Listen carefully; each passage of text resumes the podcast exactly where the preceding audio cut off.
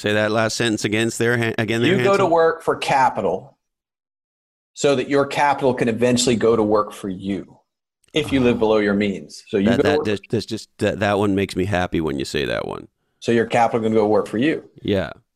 And all these young kids today that love socialism and hate capitalism. I mean, I hope they don't have to go through the pain of most socialistic societies, but yeah, you go to work for capital, you save capital so your capital can go for work. Capitalism is like almost a bad name right now, but actually capitalism has brought almost all major financial transformations in the world from you know hospitals, dams, all that comes from capital, which is capital money that can be invested. Jobs, you know, Teslas, your iPhone, everything you like comes from capitalism. Thanks for pressing play. This is Christopher Lochhead Follow Your Different, where we aspire to have real conversations that celebrate the people, ideas, and companies that stand out.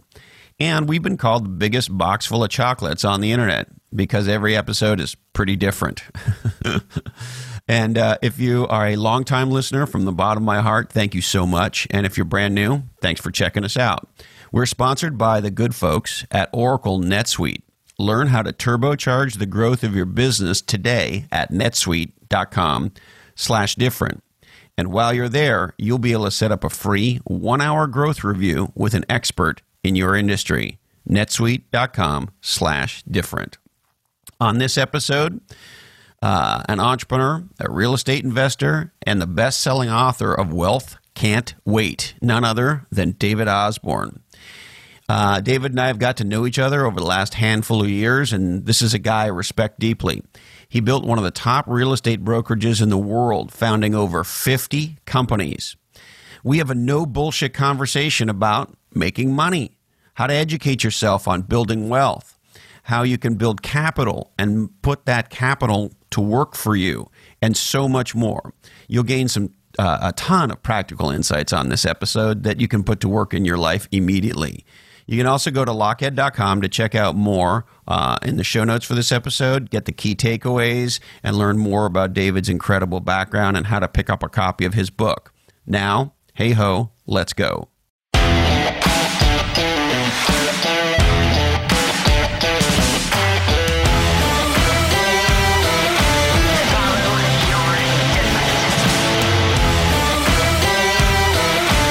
I just read Homo Deus. I don't know if you've read that book. It's um, it's all about, and it was interesting. He said liberal democracy was created around this idea that the individual is sovereign, and that the more freedom you can create for an individual, then the better the society. And so that goes to like seatbelt smoking, alcohol consumption, Slurpee consumption. Like, should you? The more freedom you have, but it also makes man divine. That was why he was saying Homo Deus, like man as a god. He's saying like if we design the entire society to give you maximum freedom, then you are literally a, a sovereign human being, a divine human being, and, and you build the society that way. And that's what Western societies have done. And it, the reason we kick the Soviets' ass is basically because the more freedom you create for people, the more they innovate and create stuff. So it built a better economy. But then an alternative to that is the so is the Chinese culture currently, where they're talking about like social rankings, right? And how much you do for society, not how much you do for individual freedom. And if you have a high social ranking, you can get tickets to the game and go sit on the flights. And that's like Orwellian to us, but it is certainly a different way of looking at society. And, and I, who knows where it's going in the future. In his book, Homo Deus, he was saying that, the, that humans are basically just an algorithm, that this, that choice is actually an illusion free. And I'm a massive libertarian, so I want to be clear about that. But it's always interesting to see an alternative perspective and go, is that true? That we're not really free at all. We just have a series of algorithms we live by and that as the algorithm in the sky, the great big computer gets more and more powerful, then ultimately maybe there'll be a new religion and it will be more like what's best for society or what's best for you know the world as a whole and that will take away some individual free rights now that terrifies me because i'm all about individual free rights but when you see the amount of plastic in the oceans that we talked about earlier and people dying of like diabetes at 55 because they're fed badly you do wonder sometimes well free will is great if we truly have free will but if we don't have free will and people are getting fat and dying earlier than they should, maybe we should outlaw Slurpees. And if people are putting plastic in the oceans, maybe we should outlaw that stuff too. I don't know. It's a complicated conversation, and that's why I prefer just barreling down and making money than having these esoteric thoughts all the time. well, well, we'll get to making money in a second for sure. But you know, on this one, um, sort of the stuff that hurts other people That's very clear. That's a to no me, brainer. right? That's so a no brainer. To me, I, I I I have a line around sort of plastic in the ocean that's different than smoking or seat belts or eating poorly or whatever, right? Or drinking too much or whatever it is. So on stuff that we know is bad for other people and bad for the world, I think there should be laws about that. I think if you throw a cigarette, you know, in my world, you throw a cigarette butt on the ground, you lose a finger. yeah. Like You, don't, I don't you can only drop understand. I don't bucks. understand our justice system. You, you know, Singapore, for example. Uh, have you been to Singapore? They cane you. Yeah, yeah. I've been to Singapore. They they cane you for spitting on the sidewalk. Fuck right? yeah, they do. And look, maybe that's a little too far, but like I'm somebody who thinks that if you're driving a Prius slowly in the left-hand lane and there's ten cars behind you, that you should have a twenty-five thousand dollar fine and six months in jail. That's but you should lose your license for sure. I agree with that. no, I I, You know, I, I- I go further than that. Like yeah, and and and you know, I, I to your point, like if you steal something from a 7-Eleven, yeah, like a little a little whack with a cane. I mean, I I I just think we need some stronger disincentives on certain things. You know, this book, uh, you know, I don't know if I was listening to a podcast, but recently I heard that Singapore is the happiest country in the world. So look that up on your computer. I don't know where I heard it. I can't remember if it was in this book or on a podcast. You know what? I think it might have been a podcast, but it said that people are actually happier with a greater level of security than they are with a greater level of freedom. And what they were saying is, you know, you can walk around in Singapore at night and not worry about getting mugged and attacked. You can walk, you, you know, you don't have to deal with trash everywhere. Um, It, it is amazing, actually. Yeah. Um, although, so here, here's the World Happiness Report. Let's yeah, I know. There's probably like five different ones with five different companies So or countries. according to. Uh, let's make sure I'm pulling up the right thing here. You know what it was? It was a Blue Zones. Um, it was uh, uh, Dan Buettner, I think, from the Blue Zones. So let me. The World Happiness Report. Okay, Australia is number. This is according to Forbes.com, based on a report that is called the Gross National Happiness. Oh no, he's talking about the Bhutan there, yeah, which is very cool. We all know about that. There's yeah, but apparently, according to the one I heard, Report. Bhutan's actually like 70th. It's like more marketing. So Australia is number 10 according to the World Happiness Report. Sweden 9, New Zealand 8, Canada, how's it going, eh? Number 7, the Netherlands number 6. The Netherlands I don't understand. Is it Holland? Is it the Netherlands? Are they Danes? Are they they, they seem to have a lot of names. Um, Okay, here's what it says here. It says the UN study said Singapore is the happiest nation in Asia. ah, okay, in Asia. 30th happiest, 30th happiest in the world. And the winner is According Finland. Yeah, so Finland and Norway are 1 and 2 and 3 is Denmark. That makes sense. Yeah. I mean, I've been to Finland. It's a great country. I love Finland. They're uh, super happy. They've got you know a very equal society, and they, they said there's something about equality in a society that makes people happy. But it helps when you've got five million people all from exactly the same background, and um, they've all got their little flower pots in the windows and stuff like that. So, do you think they're a case for for against diversity? Is that what you're saying here, Doctor? I'm not saying necessarily. I just think it's easier. I don't. I think you've got to have integration for sure, but I just think it's way easier to be happy if it's like you and your extended family versus like a bazillion people from a bazillion different countries. America, you know, we never get credit for this, but we're the most integrated country on earth. Well, yeah. You know, and I mean, And we hear all the, you know, the racism and the conflict, which I think is valid and is there, but I also think we're the we have the most integrated society of any on earth. Go to Japan and try to be a foreigner, or go to, you know, I, don't think know. it's still tough in a place like England. You know, in the UK, Yeah. there's still Yeah. remnants of that class system that that is, sits just below the surface, right? And so, who your father was and all that shit uh, matters in England in, in a way that it doesn't matter here in the United States. Yep. Um, the interesting thing too for me about the U.S. is, um, and I know there's some systemic things that are that make it hard, but the reality is, um, the American dream is still alive and is still possible. And one of the things I've loved about living for 22 years now, um, now I don't live in it anymore, but I live close enough for rock and roll to, to uh, Silicon Valley is, you know, th- this is a place where you can get off the plane with fucking nothing, and based on your own hard work and and your merit and ability to produce results, you can actually fucking do something with your life, right? You can do something amazing. Yeah, but there is a couple background pieces to that too, which I didn't get at first. My my oldest daughter's a uh, has a master's degree in psychology and and family counseling, and she was on to me about white privilege one time, and it kind of irked me at first. It made me really annoyed, but I sat with it for a few years and I processed it, and I realized that yeah, if you get off the plane in uh, Silicon Valley and you're highly educated and you understand how to program and stuff like that, you can change the world.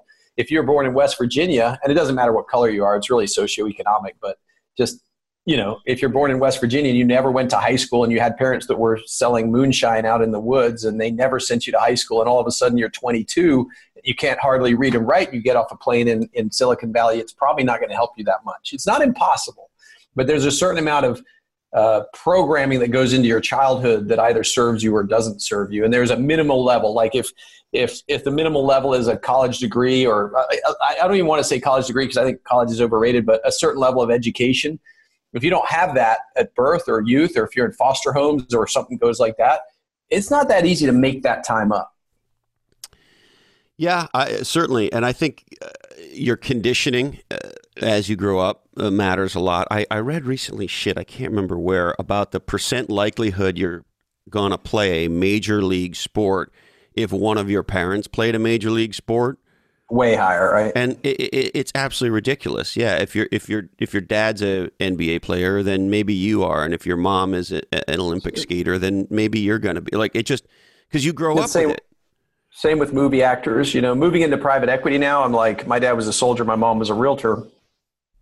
Now that I understand private equity and the economic opportunities, first off, I understand why all of our smart people go into it. And second off, I'm like, well, why couldn't my mom or dad have been a private equity person? Then at age 25, I'd have had this knowledge instead of having to kind of claw and scratch my way there, you know, at 50. So tell me about this. I mean, you've gone from being a, uh, you started as a realtor, did you not?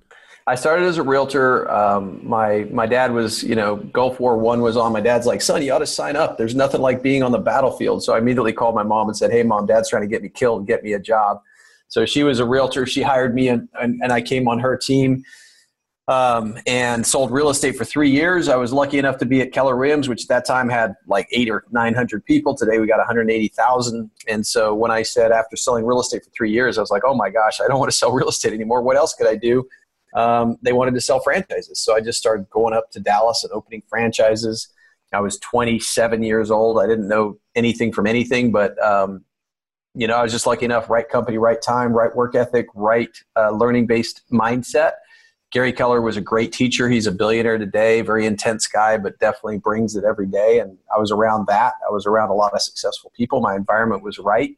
And I just got after it hard and I had enough room to fail because there was, you know, Keller Williams wasn't great like it is today. Like it was just beginning. So we were all learning together. So I was able to buy all these franchises. They wouldn't let people do that today because they have tighter systems. It's almost like I got into McDonald's and I got to go buy 15 McDonald's because they were just desperate to get McDonald's out there versus having to be highly talented to get the right to have 15. And then over time, as I applied myself to that uh, with tons of mistakes and failures along the way, I got pretty good at it. Ended up with a partner, Smokey, becoming the number one franchise owner in the country and uh, number, you know, top 10 in the country. We probably sell more than almost everybody. We got, we sold uh, about 11 billion, 10 or 11 billion in real estate last year uh, 35,000 transactions. In one list, we're a number four company in the U.S. I don't think it's quite right. I think we're probably number seven, but it's close enough. seven, four, four. uh, so you're in the top one percent of real estate franchise owners in America. Is that probably point one percent? Correct. Yeah. So, uh, how many uh, uh, Keller Williams franchises ultimately uh, roll up to uh, to Senator Osborne here? so I've got with my partner Smokey, uh, and I, I want to make sure I give him credit because I forget sometimes, and he doesn't like that. There's 15 franchises that we own with about 5,000 agents, and then I also am involved in five master franchises that probably have close to 30,000 agents and probably does about 30 billion in sales. Yeah, it's a it's a decent and amount. So and what's funny about it is I was talking to a kid this morning. I'm like, I didn't start out trying to do that. I just started out trying to make the first one survive. Like the first one I opened, I'm like, please don't go bankrupt. You know, we were in there every day trying to build cubicles, put computer systems in place, and we were hoping to make two hundred thousand dollars worth of profit from that business. I remember that was our goal. Could we please make two hundred grand? So, hey, two hundred grand's a lot of money. It is a lot of money. It's way better, especially when you're risking 200 to make that 200. It's way better to make 200 on 200 than lose all 200, which happens a lot as well. Yeah, no kidding. And the other, I, I forget who said this quote, but uh, it's a great one, which is, uh, you know, the ma- making the first million is way too hard, so just get focused on the second.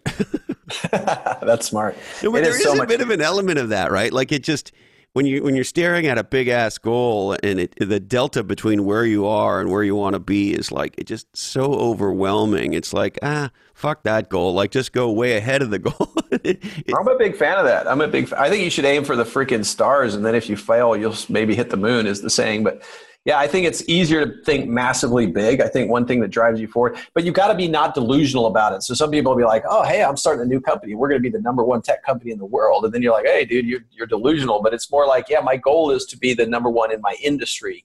That gives you a giant motivation to move towards, while you take care of all the micro little things you got to take care of in order to get there. But it's way I think way more inspiring, motivating, and sensible to think really, really, really big to begin with but don't look delusional. You know what I'm saying? Like there's a fine line between saying, "Hey, like I want my private equity fund to have 5 billion under management." That's a lot of money. That would be really good. Our short-term goal is 1 billion. But I'm not trying to beat Blackstone with 1 trillion under management. If I showed up to you and say, "Hey, yeah, my new mortgage my new private equity fund is going to have a trillion under management." You'd be like, "Well, what's your background exactly?" I'm like, "Oh, I just started like a year ago yeah. or 2 years ago." Um, that's stupid. So you got to manage all that. Actually, my external goal that I tell people is one billion. So right now we're at about fifty million. So we're five percent there, right? But Come I told on, you because you're my you get on I, with it. yeah, I know. I told you because you're my friend that the goal I have behind that and that my staff, that my team know about is we're actually shooting for five billion. But we're going to tell the world one billion because it seems more reasonable. Yeah, I, I I know that thinking for sure. And you know the other thing I'd be curious to get your thoughts on this one is it takes so much longer and is so much harder than most people a can imagine and b ever really fucking admit. Has that been your experience? Of course, man, and I'll tell you why uh, you have to be an optimist to be an entrepreneur is because of that. like you got to wake up every day and go, "Hey, we're right on track," even though it's been we thought we'd be here in three years, and now we're five years in, and we still haven't made a dime. It takes way longer. I mean, you know, my my real estate success took probably 10 years uh, to, to, to, of working, you know, like everyone does. I was As a realtor, two years and one. Or 10 years to, to do? No, to get uh, when I opened the franchise. First franchise. So starting in in 1996, I went up to Dallas and opened up the first franchise. And I, ne- I didn't really feel like I'd arrived until about 2006. So it was literally like 10 years. I was like, holy crap, I'm doing great. I'm making a lot of money. And what happened two years later? Yeah. So it's like, yeah. I got all the way there. I finally felt like I'd arrived. I was, I was earning seven figures all of a sudden after 10 years. And those were a long 10 years, man. I mean, I, that was working, I call it the 20 years in 10. You got to work you know 80 70 80 90 hours a week for 10 years or at least i did. I, am sure there are people smarter that do it better but and then um, and then we got there and then all of a sudden two years later there's this massive biggest crash in the history of real estate. So yeah it takes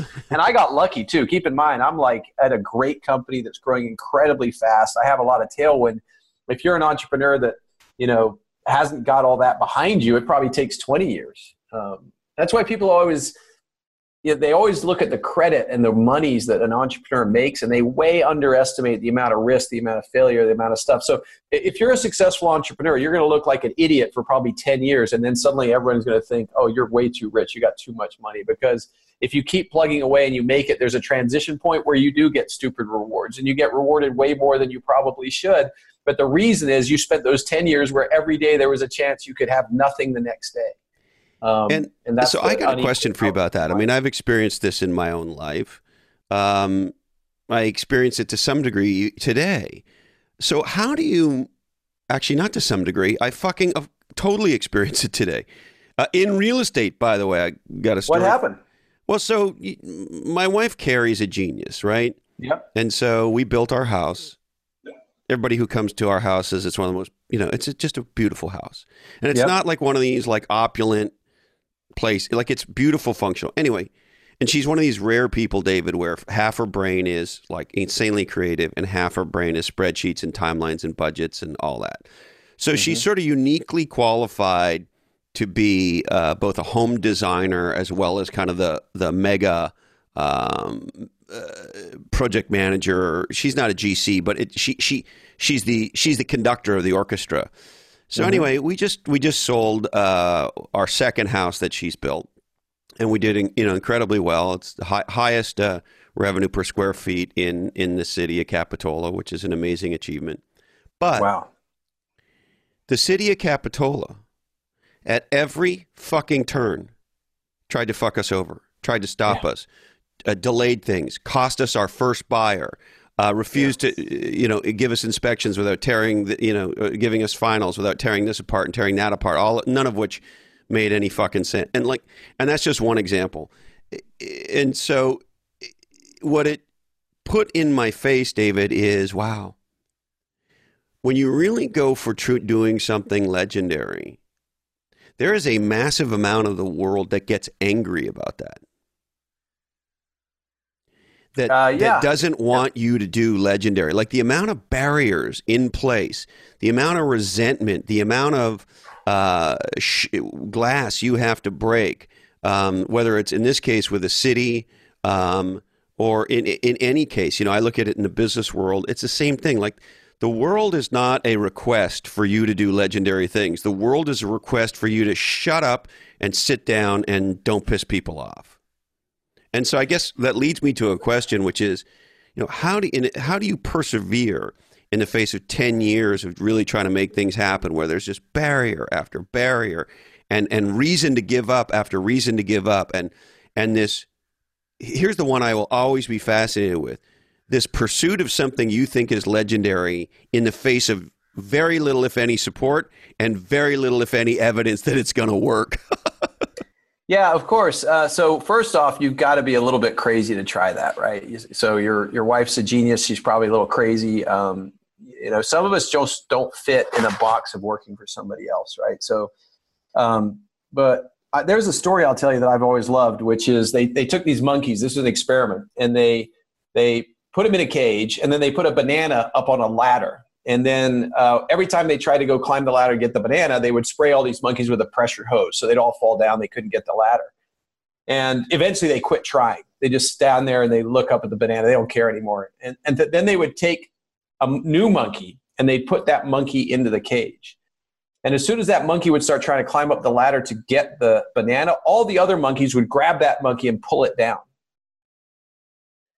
And you know, the aha I got from that story was because people have been hurt before in failure and mocked and teased. They don't want anyone to go for the ladder. They're just so averse to punishment, pain, psychological difficulty because that's something that's been inbred in them from their childhood which is life really right? Like even me i try to be the most encouraging guy to my kids i could possibly could be. And you know what comes out of my life? Stop doing that. Don't do what the what the fuck are you doing over there? Quit making a mess. Pick that shit up. Like i'm trying to be positive to my kid. I'm probably one of the most aware people around it that i know certainly in the top 10% and i'm still constantly criticizing them right? So think about that compounding over a lifetime. Don't do this. Don't do that. All of a sudden if you haven't had some crazy force driving you through that it's hard to be an entrepreneur because you're like, no, don't do that. That ain't gonna work. You're crazy. Don't make a mess. That's risky. Don't do that. You know, you, are just programmed in that. But think about that. You're you're a new monkey. You've somehow come through it all. Like I traveled as a military family, so I was never in the same place. I didn't really build up a community around me.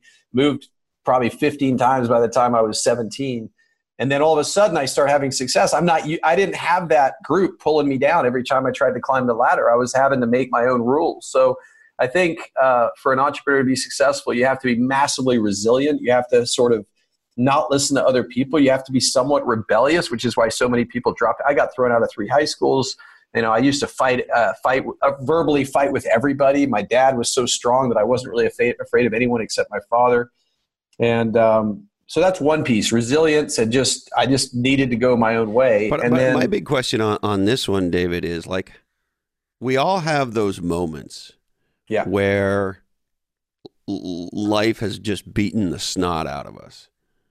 Whether it's the fucking the assholes at the city of Capitola or or whatever your version of what that is oh, is, yeah. right? Yeah, yeah And, yeah, and you just you just think, fuck this.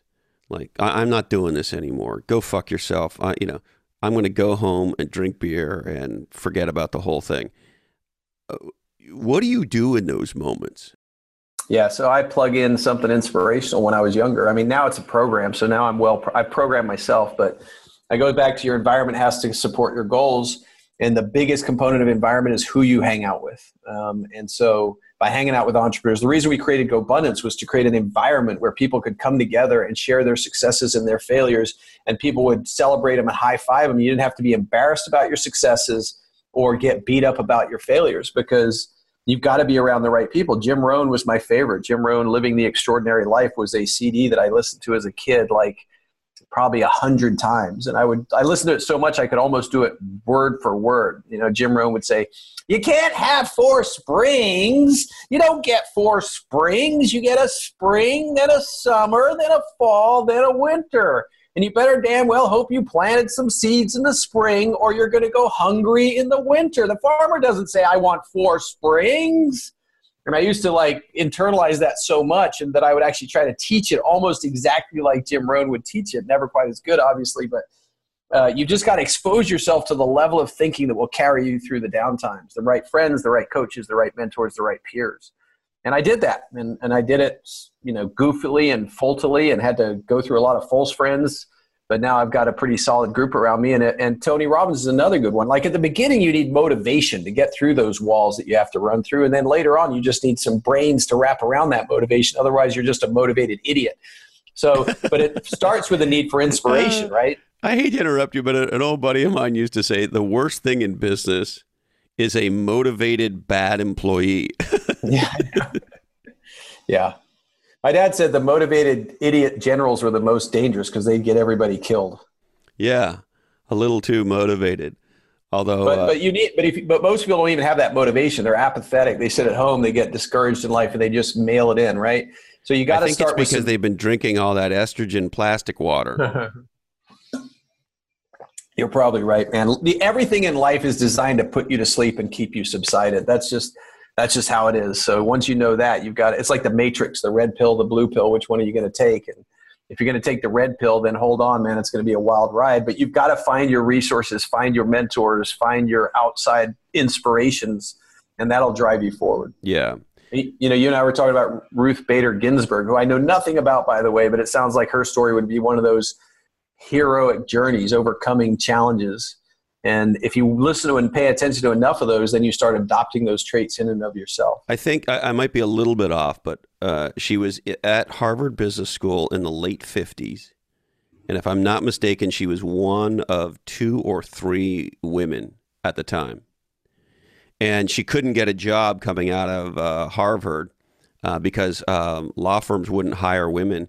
And there's a scene in the movie, in the documentary, where um, they're interviewing a male classmate of hers, and he's describing how he and some of his other classmates all got sort of associate jobs or whatever they're called at some big ding dong law firm. And they went to sort of the HR hiring um, partner and said, "Hey, there's a colleague of ours who's, who's really extraordinary. You should you should hire her too." And the minute he said her, the partner literally said to him, "We do not hire women here." Right. So, like, you know, of course, I'm watching this documentary with my wife, and you're sitting there going, you know, this is just not that long ago. Right. You know, late 50s, early 60s. It's just not that long ago. It's a, it, anyway. It is a stunner, and whether you like her, her sort of uh, left leaning or don't like her left leaning, regardless of that, you got to. I mean, the the ground that she broke and took is truly extraordinary. It's very worth watching. I love stories like that. Whether I agree with them politically or not doesn't matter. It's anyone overcoming anything. And we, you know, that's why I say white privilege, male privilege. You know, I didn't like it at first when my daughter told it to me, but it's absolutely true. It's been easier to be a guy in the world for many, many years, and it's been easier to be white in America for many, many years. See, so you, you just don't understand that. how challenging it is to be at a follicle disadvantage. yes, that's correct. I, am one of the follically oppressed. Yes, uh, you you, but but it doesn't matter whatever you have to overcome. The one thing I always say to that too is I was like a little tiny kid in high school. What about the little man like disadvantage or like I, I weighed 120 pounds probably through high school and having to wear glasses too? That's a disadvantage. So no one gives me credit for being called four eyes my entire life. Yeah. Um, everyone has disadvantages. Some people have more than others, and you've just still got to overcome all of that to win. And that's why I think we cry and weep at the most powerful stories because when you see somebody that overcome horrendous hardship and yet made a success of their life, it's it's what what it's really all about. No one has an easy life. I don't care who you are you know, maybe it's easy for LeBron James. I don't know, but even my him, guess you know, is it's not. uh, yeah, he moved to Miami. Everybody hated him. He's probably like, I was just trying to do a TV show. You know, like it, it's it's it's interesting. Life's intense, and it's it's fun to kind of overcome all the bullshit. Now, um, you're a guy who is forward about money in a way that is uh, somewhat shocking for me. You know, I, yeah, probably too much, I guess. Well, and I, I want to get go there with you because I think it's fascinating. Uh, you know, I grew up in Canada, and there's a, you know, there's a a, a holdover, I think, culturally from um, the UK, and in my case, you know, Scottish parent, uh, Scottish grandparents, uh, and parents for that matter. But um, where there was sort of this rule that says, "Hey, you don't talk about money. Like that that's yeah. that's rude." Um, and you're a guy that is incredibly open and direct about money. So yeah. I'm I'm curious. Sort of bring me inside that David Osborne, just your your headset around money and how you think about it and why you're so open and direct and so forth. Well, I think money is probably one of the top three most important things in the world. I mean, people may say it's not, but if you don't have any, try try starting there and see how you feel about it then. Um, and I think you only get better at things you talk about. I, I, sometimes wonder if I might be slightly on the scale because uh, I just talk about everything very bluntly. But whether it's health, you know, if you want to talk about your, well, let's talk about health. This is an easier example. If you're like 50 pounds overweight and it's obvious? Do you want a friend that says, hey, dude, you're 50 pounds overweight? Or do you want friends that just like, hey, man, have a donut here, have another beer? And the same is true of money. Like what you talk about, you can control, influence, and change. And maybe it's because of moving all Hold those on, times. Slow down there, honey. Say what you just said again. You can control, influence, and change. Yeah, you, what you talk about, you can control, influence, and change. What you don't talk about, what you keep hidden, you can't change. So if you have a drug addiction or an alcohol addiction, you you know one of the first steps is talking about it. If you don't talk about it, you don't have an opportunity to change it. If you don't admit it to yourself, so um, you know I think the same is true with money. If you don't have a conversation around wealth, how you're going to get there, what are you going to do to be successful? There's like a formula to success with money. And if you're not having a conversation about that, then you get what you get. You don't throw a fit. I mean, don't be surprised if you never talk about money if you're broke when you retire. And 65% of the country live on social security or worse, right? So that's like failing almost. What? What? Um, what? Sixty-five percent of the sixty-five percent of the country uh, has nothing but social security when they're done with their work career. One percent is wealthy. Four more percent are rich. So that's five percent make it, and then and then the the you know somewhere in the middle is the I guess what does that add up to? Thirty, another thirty percent, or somewhere in the middle of that. So that's that's terrible. Why is that? Because no one's talking about money. Like, what if we talked about money at an early age in school? What if we had, you know, I mean, it's the old cliche. If you people are wondering why everyone's broke in life, and no one teaches them anything about money, and they're taught by high school people who just, you know, teachers who don't know anything about money themselves. So it's not surprising we have a broke society and to me, you tell me if I'm thinking about this the right way because I, I know you've thought about it a lot more than I have. Um, I think there's two components of money at a minimum. Maybe there's more. One is there's some basic skills that we all need to learn. Um, how to balance a checkbook, why credit yeah. cards are evil, and how you should deal with that. Uh, yeah. You know, living below your means. If I make five grand a month, I can't spend, spend four. Correct. All all of that Not good six. stuff. I yeah. I read this book in Canada. That's an amazing book um, called The Wealthy Barber when I was a young man. Yeah, it's a great book. I remember that book. I've read it too. It's a lot like The Richest Man in Babylon. V- very much. It's almost the. I mean, it's been a while since I read both books, but they're very much the same book and very both very. It's fun when people take a fable and teach you something. It's almost like a kid's fable, right? And so I, I, as somebody who came within a hair of personal bankruptcy at 21, I, I said, hey, wait a minute, I need to get smart about all this. Um, uh, and so, so I guess my point is on money. The first thing in my head is there's a baseline set of education around managing checkbooks and being smart about your expenses and your income, and you know, getting yourself clear about all that. No consumer debt, all the basic uh, building blocks of a financial uh, well-being, and, and, so that that's part of it. Um, and then uh, maybe there's three. I guess there's always three things, isn't there, David? And then the third, okay. the second one is okay. So how am I going to make some money, like some real money, right? right. So that I can build uh, uh, some freedom and some future for myself. And then inside uh, inside of that, and I guess this is the third one, is what's your, for lack of a better description, relationship with money? Like yeah. And the way I think about this one is do you own your money or does it own you? Um, anyway, maybe help me unpack some of those, the sort of the basic skill sets. The how do I then act once I figure out the basics? How- so the da- the basic skill sets is what everybody lacks. That's Dave Ramsey. That's why he and Suze Orman have a bazillion followers because most people got nothing. You know, nobody taught them nothing. Nobody talked about money.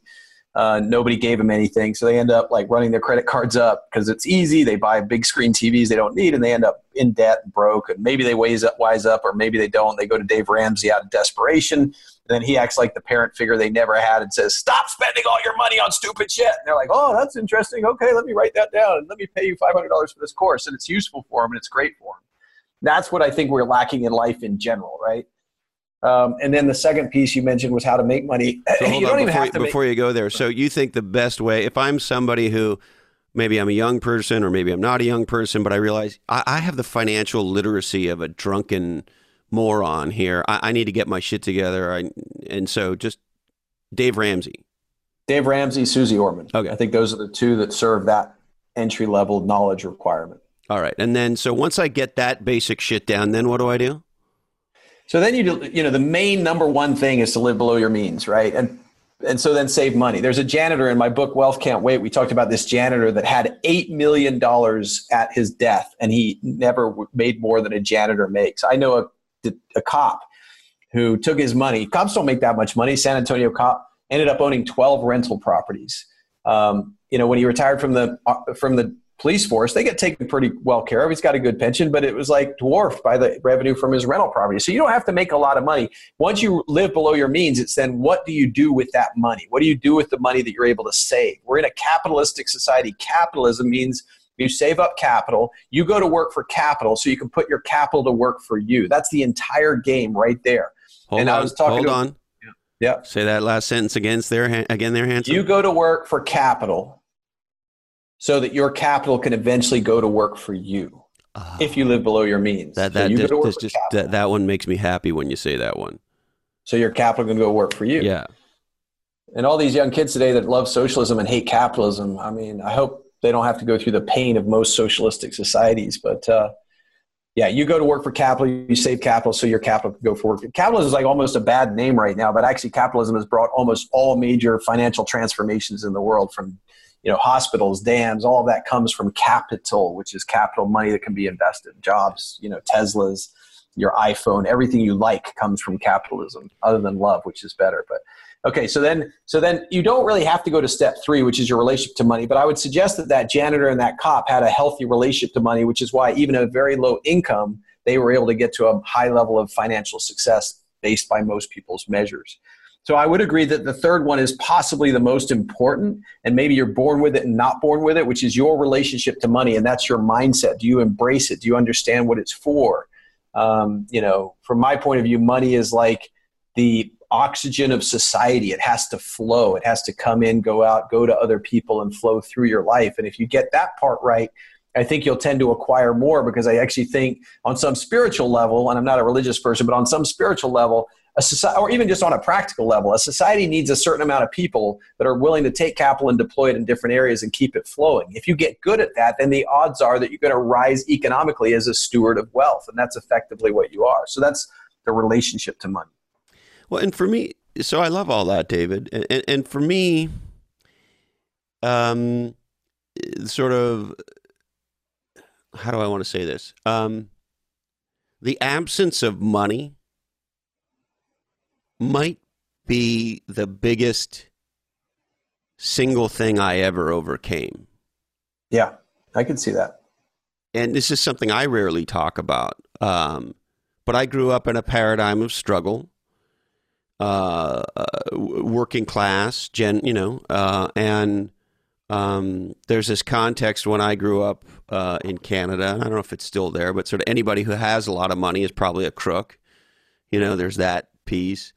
But more importantly, you know, I was the seven year old kid who, uh, in February, when my mother's uh, Chrysler Duster crapped out at the fucking stoplight in February, it's freezing cold in Montreal. I got to run outside the car, pop the hood, and stick my finger in the choke while she kind of tried to get the car to go again, and people are honking behind us. And, you know, and so, and money was the thing that stopped us in life You know, there Yeah. was just, let me say it this way. For me, in my memory growing up, one of the things that was present was a lack of resources.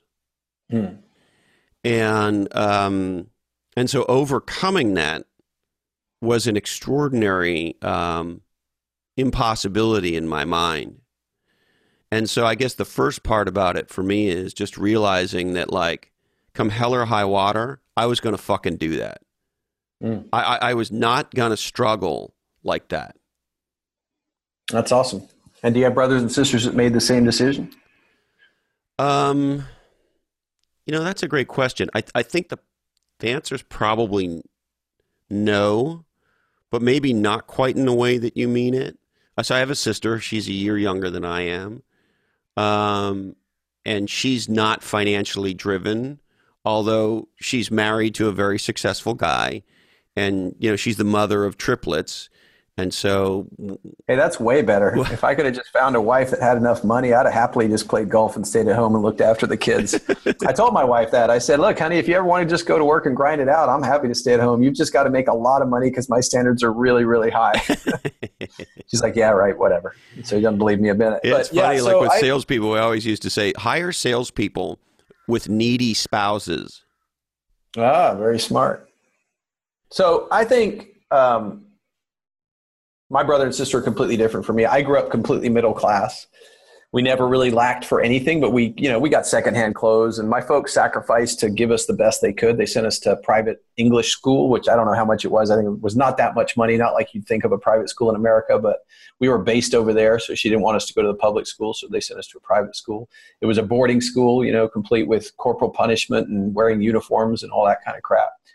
Um, but I think, you know, my brother and sister have both done very well. And I've just, you know, blown past my parents, my mom, my dad, my, my brother, my sister. We were very middle class. When my dad retired from the army, they probably had a net worth of 250,000, but they had a pension. So, you know, was, I, I, you know, even from an early age, I remember tuning into that. Like I was 15, 14 years old when I retired. Why would I know that? I don't know. My folks must have talked about it one time and I just kind of held on to that bits of information. Like it was something that appealed to me from the get go. I wanted to be financially free. I didn't want to have to answer to anybody ever. And uh, that's what drove me. But I can't say, and I meet, you know, Tim Rhode, my, you and I both have good friendship with Tim, like so poor that, you know, if he lost a tennis shoe, he knew he wasn't going to get another one for six months or a year or whatever Yeah. it would be. Like that's, that wasn't my experience. We didn't have a lot, but we had plenty, you know, we never starved. We never went without food. We might have only got one gift at Christmas, but we probably treasured it and appreciated it way more than the kids that get 30 gifts. And it was a gift. It would be a, like Action Man or a bicycle or something. And you know, who cares if it was my brother's old get- bicycle? Did you get the Steve Austin in the inside the spaceship? You're younger than me. I was I was just the old simple I'm GI Joe man. are. I can't. I think you must be. I'm 51. How old are you? yeah, I'm 50. Okay, well, I grew up in England too. You know, everything came 10 years later. I didn't get. Oh, you I grew up in watched Steve England. Yeah, right. Yeah, so we would always have, you know, back then, you remember the movies in America would come out like a year later in England. We never got them at the same time when I was there. So, no, we had, I just had the simple GI Joe, and it was my brother's GI Joe. I just got all my brother's GI Joes when he was done with them. I didn't get new shit. I got my brother's air rifle, but an air rifle's a badass toy. It doesn't matter where it comes That's from. a You get to badass shit. toy. You can't give a kid an air rifle today, can you? I don't think so. I grew up shooting and hunting on a farm at age 11. My dad would let me just take a shotgun and go out and shoot. But I was raised with a lot of discipline too. If I ever didn't unload that shotgun when when climbing over a fence, my dad would say, "Give me the gun." I'd give it to him, and then he'd just punch me. He's like, "Next time, take the bullets out before you climb over the fence." I had a very clear level of responsibility on how to carry that gun around. You know, uh, probably going to get me in trouble, but I think a little bit of corporal punishment goes a long way, right? Yeah, I don't know, man. The world I'm in, I haven't had to do it with my kids, but you know, I've got two girls now, a boy, and I'll tell you, with the boy, I could see it coming. The girls, I think there's something about testosterone at a young age, but my girls were sweet and lovely, and then as you know, I've never had to lay a hand on either of them, and you know, had some lo- intense conversations. You know, But, do you have a boy- hellion in this little boy? Is that what's well, going on? he just doesn't listen, and he hits stuff, and he throws stuff at you, and he's just. I haven't had to lay hands on him yet. He's only two, and I don't think I will, but. It's definitely more of a, a, a challenge. Yeah, I don't think you're supposed to smack a two year old. No, no, I, I don't think I'll ever smack my kid, but I, I don't guarantee that. My wife is more likely to. She she she's got the same temper, but he's he's just intense, man, and and for sure, I would say the idea that you should never lay a hand on a kid is probably what leads to the amount of problems we have in, in, in, in the world. When I got when I got beat as a kid, it was clear. Like I'd made a mistake at the school. They'd sit down with me, they'd talk to me about it, and then they'd tell me to grab my ankles and they'd grab a size 17 slipper and smack me in the ass. And it was humiliating and painful, but it certainly uh, straightened you out a little bit, made you pay attention more. I don't know. That's a question I'd leave to somebody else, but I don't think you can be super soft in life either. I think you can't. We, we overindulge today, and I, I don't think that's good either. Yeah. Being soft is not going to make you hard. exactly. There's just no way that works. Now, what is the what are the things that you think that most people get wrong when they start to think about, let's say they get the baseline Dave Ramsey, Suze Orman stuff done, and now they're saying, okay, I, w- I want to build some wealth. I agree with David Osborne. Wealth can't wait. What are the things that you know people should do to actually build real wealth? Okay, so the, the first most simple one is no one ever takes any risk. And there's a direct correlation between risk and reward. And, and when you're looking at the safe job with IBM or the little startup company, I think most people choose the safe company instead of doing the startup. And um, I think if you're young, especially don't have kids, don't have families, you should be taking as much risk as you possibly can.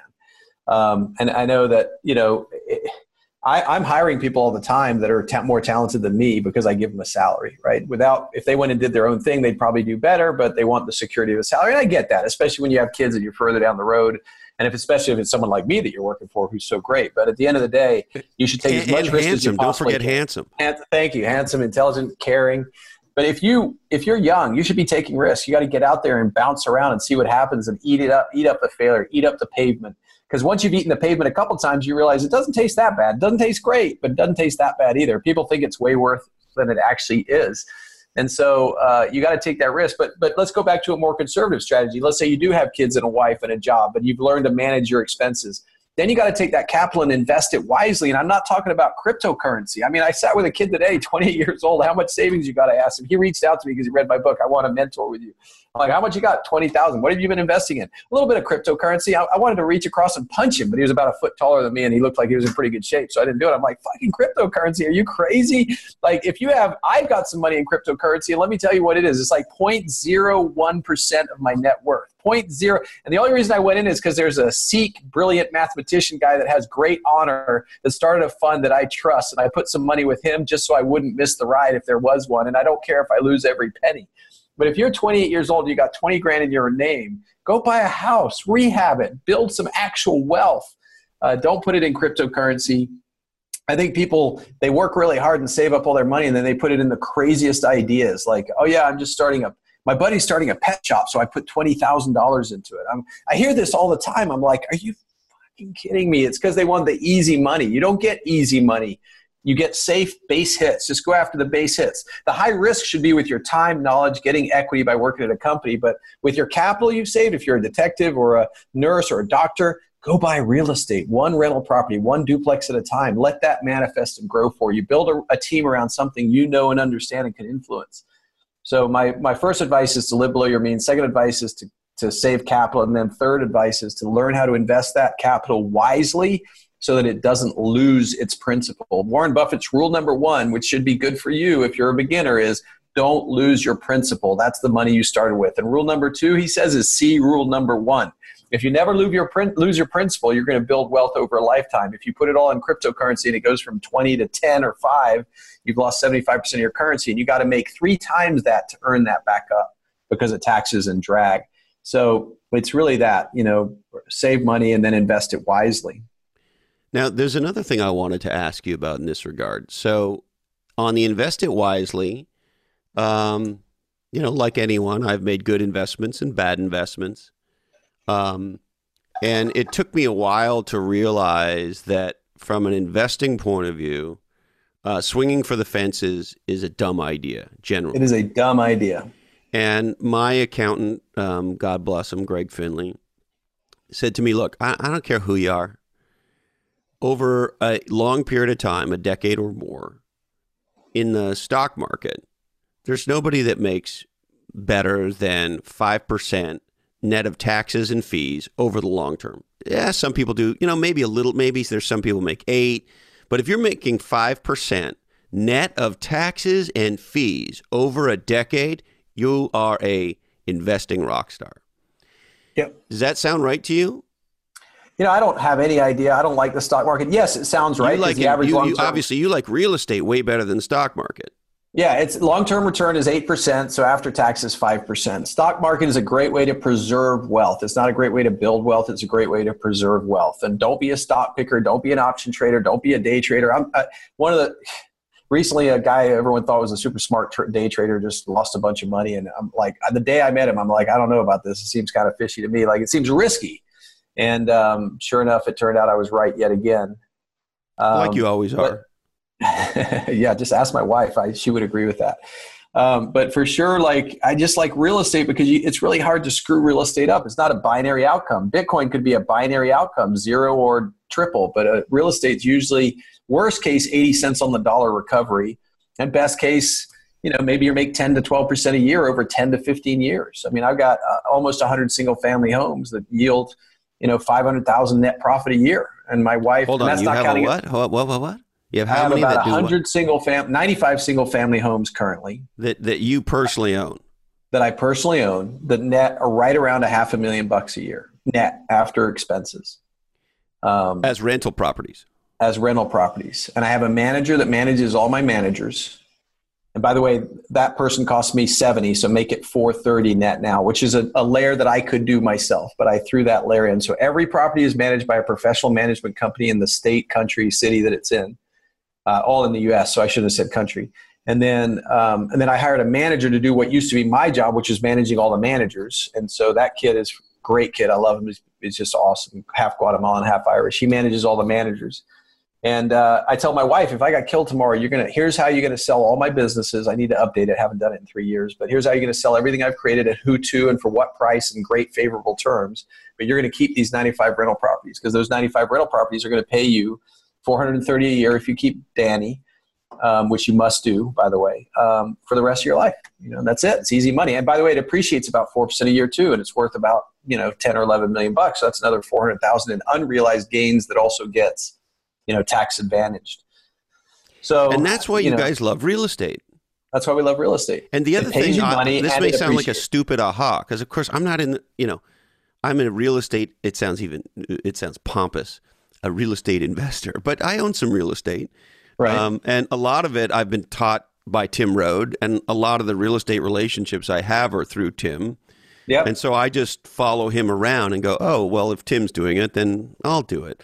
Um, Right. But what do I know? But one of the ahas for me about real estate is, to your point on the principle, when you're doing something in real estate, if all the shit hits all the fans, you still own a fucking, in this case, 95 houses. Correct. Like you still have a fucking something. Yep. And, And, it got can't really. I mean, I guess technically anything can go to zero, but you're like if if, if you own a um, fifteen hundred square foot house in a nice suburb of Dallas, you fucking own that house. yeah, and I've got 25% leverage on it. So like it would be it would be I just it just couldn't go to zero. So I mean But twenty five percent leverage means what? so the pro- the properties are let's say worth 10 million. I got two and a half million in debt. So 7.5 million in equity. Yeah. So the way you lose in real estate is if you over leverage. So you buy that 1500 square foot house you mentioned and you lever it at 99% and the market adjusts down 10%, you now have negative net worth.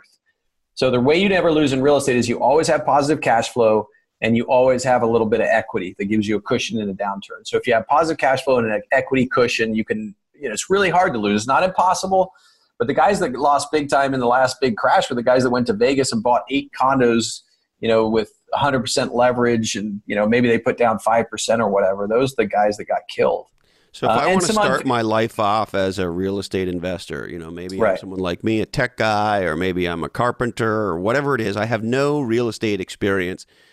I'm listening to you. I- I'm reading Wealth Can't Wait. I, I wanna I wanna have some. I love this term that you guys use. Uh, we we had Pat Hiban on recently, uh, the, the real estate rock star himself, Yeah, he is. It's amazing. and I love this term you guys have: horizontal income.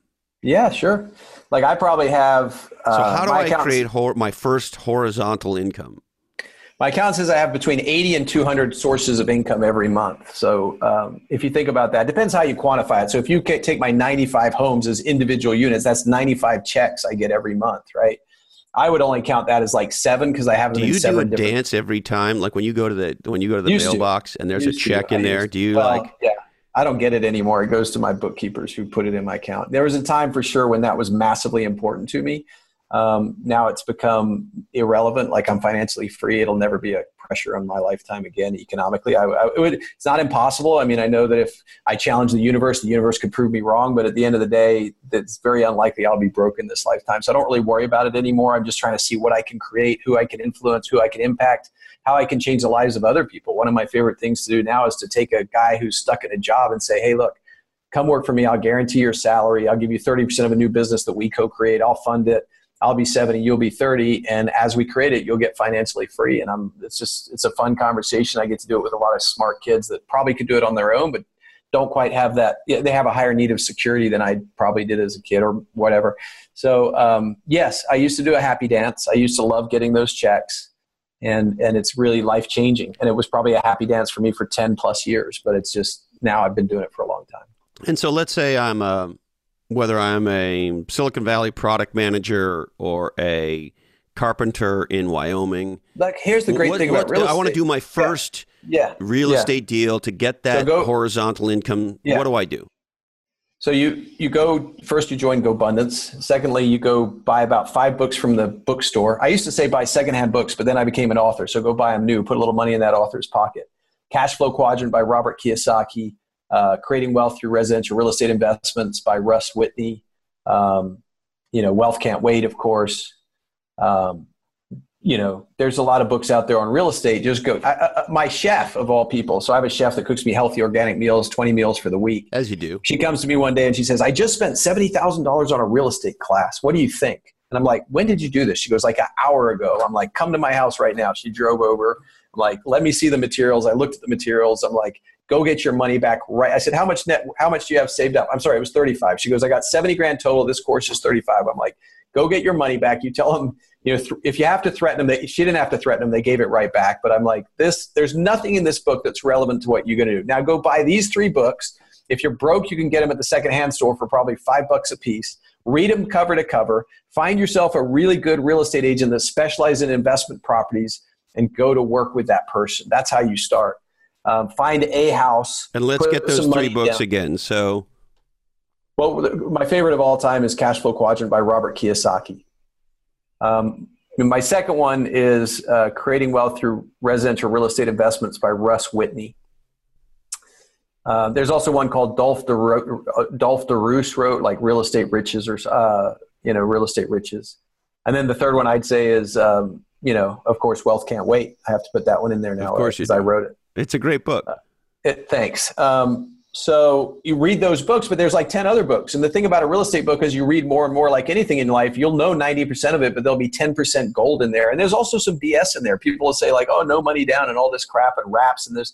Don't make it complicated. Just hustle. Look at 100 deals to make an offer on 10 to negotiate three to buy one. That's that's the bottom line. That's what used to be the ratio. So, you know, you got to look at a hundred deals to find the good one. People are always like, I asked a doctor one time, I'm like, what's your net worth? He goes, 1.6 million. I said, how much is it in your primary residence? 800. I said, well, why don't you have two residences? He lives in Santa Monica, right? It's like, I don't know. No one ever brings me deals. I said, no one brings anybody deals. Like I'm, I'm, you, no one just shows up and says, Hey, I got a killer deal. Would you like to buy it? I understand you're a doctor. You got to learn to look at deals. You got to hustle all the time. So one of my favorite quotes is always be hustling with integrity. And so you got to look at deals on a continuous basis. Just look, look, look, look, look and look at 100 real estate deals and people say well i don't have any money. Why would i look at deals? I'm like because if you don't look at deals when you have money you won't know the good ones. So look at 100 deals constantly be looking at deals. Go find three or four in different market realtors that specialize in investment property say look i'm a buyer. Send me your deals. Talk to them. Get educated. Join an investment club. Join something like GoBundance and then buy a deal. You know, my favorite way to buy a deal if you're a starter is to buy a home that will turn into a rental, live into it for a couple of years, then turn it into a rental and go buy another one. My, that's what I did with my first house. I lived in it for like a year and a half. Then you I moved back love into that, it. right? Because you get the tax dodge and you get the, tax. Thing. You get the better interest rate. You can rent out rooms if you're broke. You can rent out rooms to your buddies. Uh, I'm a huge fan of that. I had a three bedroom house. If I'd rented out two rooms, I could have covered the mortgage. So basically, I'm living there for free. I couldn't do that today, and nobody could when you're older, probably, because living with people is a pain. Um, and then and then move out. Then I moved back into an apartment because, and then I turned it into a rental, and then I bought another house as a rental from then on because I like living in an apartment because I didn't like dealing with the maintenance myself. And the cool, and then you know, have a property manager. Like there's simple things. People like, oh, I hate it. I had a house once and I hated it. My tenant would call me at one o'clock in the morning. Well, if you have a property manager at seven or eight percent of your gross commit uh, annual rent, you don't have to take those calls. That's like 80 bucks a month or 100 bucks a month for a, a small rental. So that's 1200 bucks a year. You get a full-time employee for 1200 bucks a year. It's unheard of. So go just build that into your model. And the best way to start is to just get started. I love it. Cliche, but it always works. I love it. And I love, I don't know if this is what you guys mean by horizontal uh, income, but what I like about the term is I can be laying down making money. That's correct. You can lay on a hammock and receive checks. And that's, you know, horizontal income is the idea that you make all your money from one source. That's vertical income. And each year you try to get a little better and get a raise. But you could also have like, you know, 10, 20, 30, 40 other paychecks that come in horizontally across the scale, whether you, whether you get out of bed or not. And that's your goal in life. Everyone's goal in that is life is to earn capital, invest it, and earn a yield off of it. If you suck at it, you get social security. That's all you get. But if you can figure out, you know, everyone eventually lives off of what we call horizontal income. So the question is, can you accelerate that process and start it earlier? I love it. Anything else before we uh, kick out of this one, Dr. Osborne? Brother, I love what you're doing. The one thing we haven't discussed is the amount of failure there is in life, how much tarmac you have to eat. Your your oh, podcast is so aptly named. It's legends and losers. And I think when people hear that, they think that it's binary. There are legends and there are losers, but that's not true, as you've said multiple times. You're only a winner if you've been a loser it's impossible to be a legend without being a loser. Well, and the other thing, I, I had this, you know, this sort of thought that we get sold, some of us when we're younger, that like, oh, you're going to work your balls off, you're going to get to some place, you're going to get to the top of the mountain, and then like, ta-da, there'll be like rose petals and champagne and yeah. and all that, right? And yeah.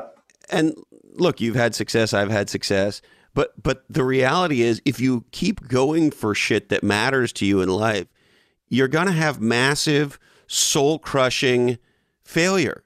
Like Correct. You're never done being, or at least let me. I'll speak for myself. I'm never done feeling like a loser. I feel like a loser every fucking day when I can't find my fucking keys. Yeah. Right. You're like, oh. Or you're late for an appointment that you promised you wouldn't be late for, or you don't work out that day. Yeah, of course. Every day you're a loser, and every day you're a winner. And there is no mythical mountaintop. In fact, if you ever do arrive, you look around, you're all alone. It's cold. The wind is blowing. You're like, hey, where is everybody? And they're off doing their thing. It's a series of mountaintops it's nice to occasionally summit, but at the end of the day, it's the climb that matters. And there's going to be a lot of losery on the climb. yes, sir. There sure is. A lot of sharding going on. Anything else, Mr. Osborne? No, it's a blast to be with you, Chris. As always, great respect for you and happy to be on your show. Thanks for having me. Hey, Peace. man, thank you so much. Uh, you're a great inspiration. I love your book. Obviously, I love all the Go Bros, and uh, I can't wait to see you again soon. Love you, man. Take it love easy. You too, Bye-bye. David. Bye bye. David Osborne on the podcast. Yeah. I hope you enjoyed that conversation as much as I did. Now, is it grow time in your business? Because NetSuite wants to help you master your growth. Thousands of super high growth startups and nonprofits rely on NetSuite. NetSuite is the complete business management software that handles every aspect of running your business or nonprofit in the cloud. And NetSuite grows with you. You can start off with NetSuite from the garage to the IPO and beyond. The other thing I love about what they've done at NetSuite is um, they live in the modern world. You know, some of these software providers, you look at their technology and you go, when was this stuff built? The Nixon administration? And so NetSuite has created the ability for you to run your business from your mobile phone. Uh, you get awesome dashboards that allow you to stay on top of your sales, finance, accounting, orders, inventory, and even HR instantaneously. Tens of thousands of the best known brands and fastest growing companies and nonprofits use NetSuite to manage their business And now it's available to you at a surprisingly cost effective uh, price. Yeah, cost effective price.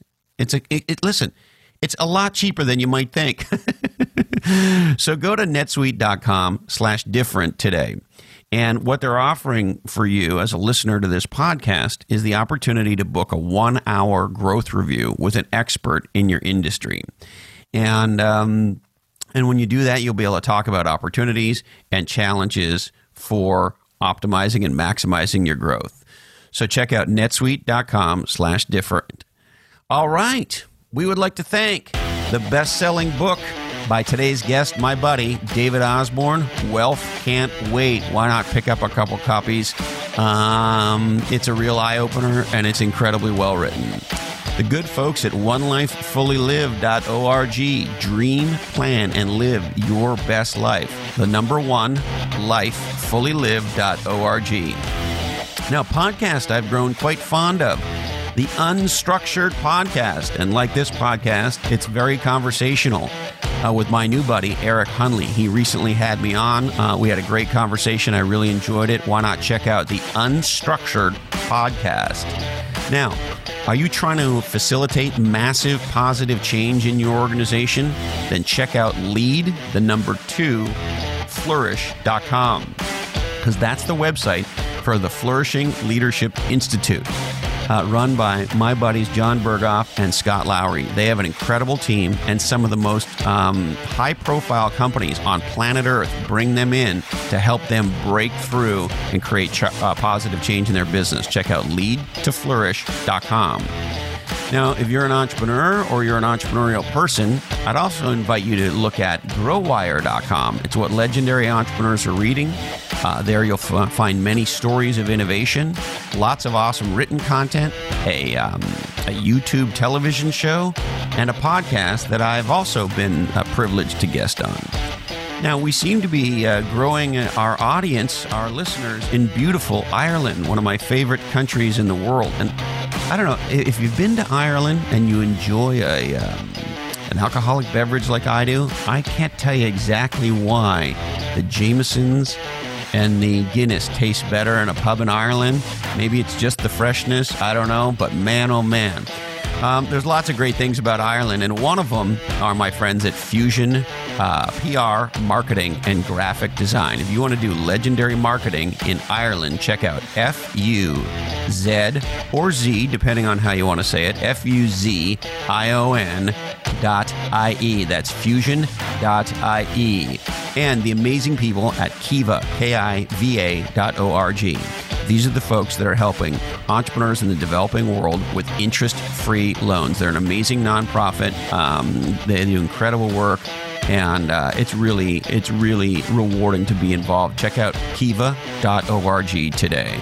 All right, I need to remind you that today's information is provided solely for informational purposes, and this oddcast is the sole property of the Lochhead Oddcast Network, and all rights do remain perturbed.